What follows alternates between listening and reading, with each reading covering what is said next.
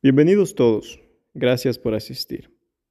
El día de hoy trataremos temas muy importantes relacionados con el futuro y el progreso de nuestra empresa.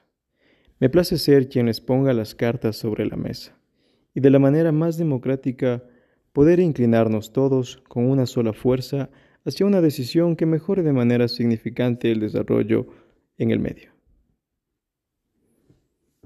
Hablar de migrantes aquí en la ciudad de Ibarra quizás sea un tema de discusión e inclusive de discriminación.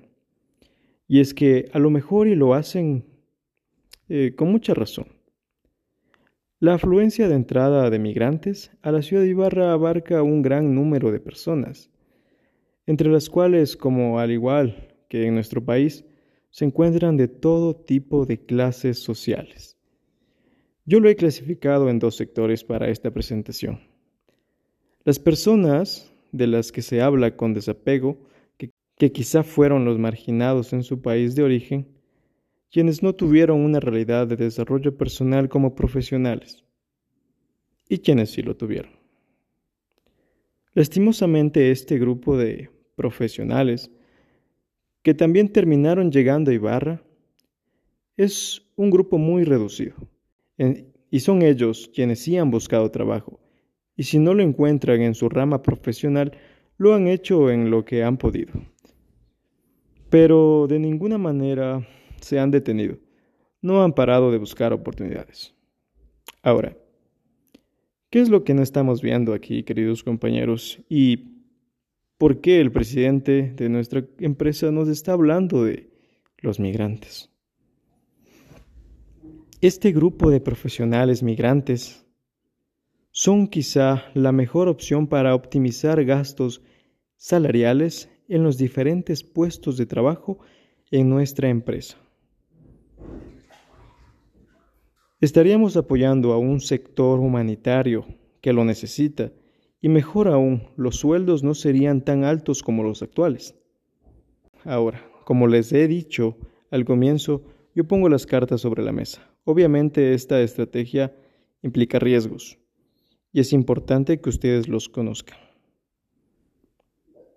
Primero, no conocemos al personal ni su descendencia laboral. Podríamos enfrentar demandas por parte de los trabajadores que serían recortados del personal actual. En realidad, no hay más riesgos ni desventajas y obviamente son controlables y fáciles de resolver. Recuerden que la decisión que tomemos dirigirá de provechosa o de mala manera el futuro de la empresa. Lo que nos estaríamos ahorrando en esos salarios podríamos redirigirlos en el plan de reinversión para la propia empresa e incluso mejorar el rendimiento de la productividad. Otra ventaja que puedo agregar a esta estrategia de empleo es que estas personas están dispuestas a trabajar y no a perder el tiempo. Cada minuto que pasen en sus lugares de trabajo lo ganarán con dedicación y esfuerzo.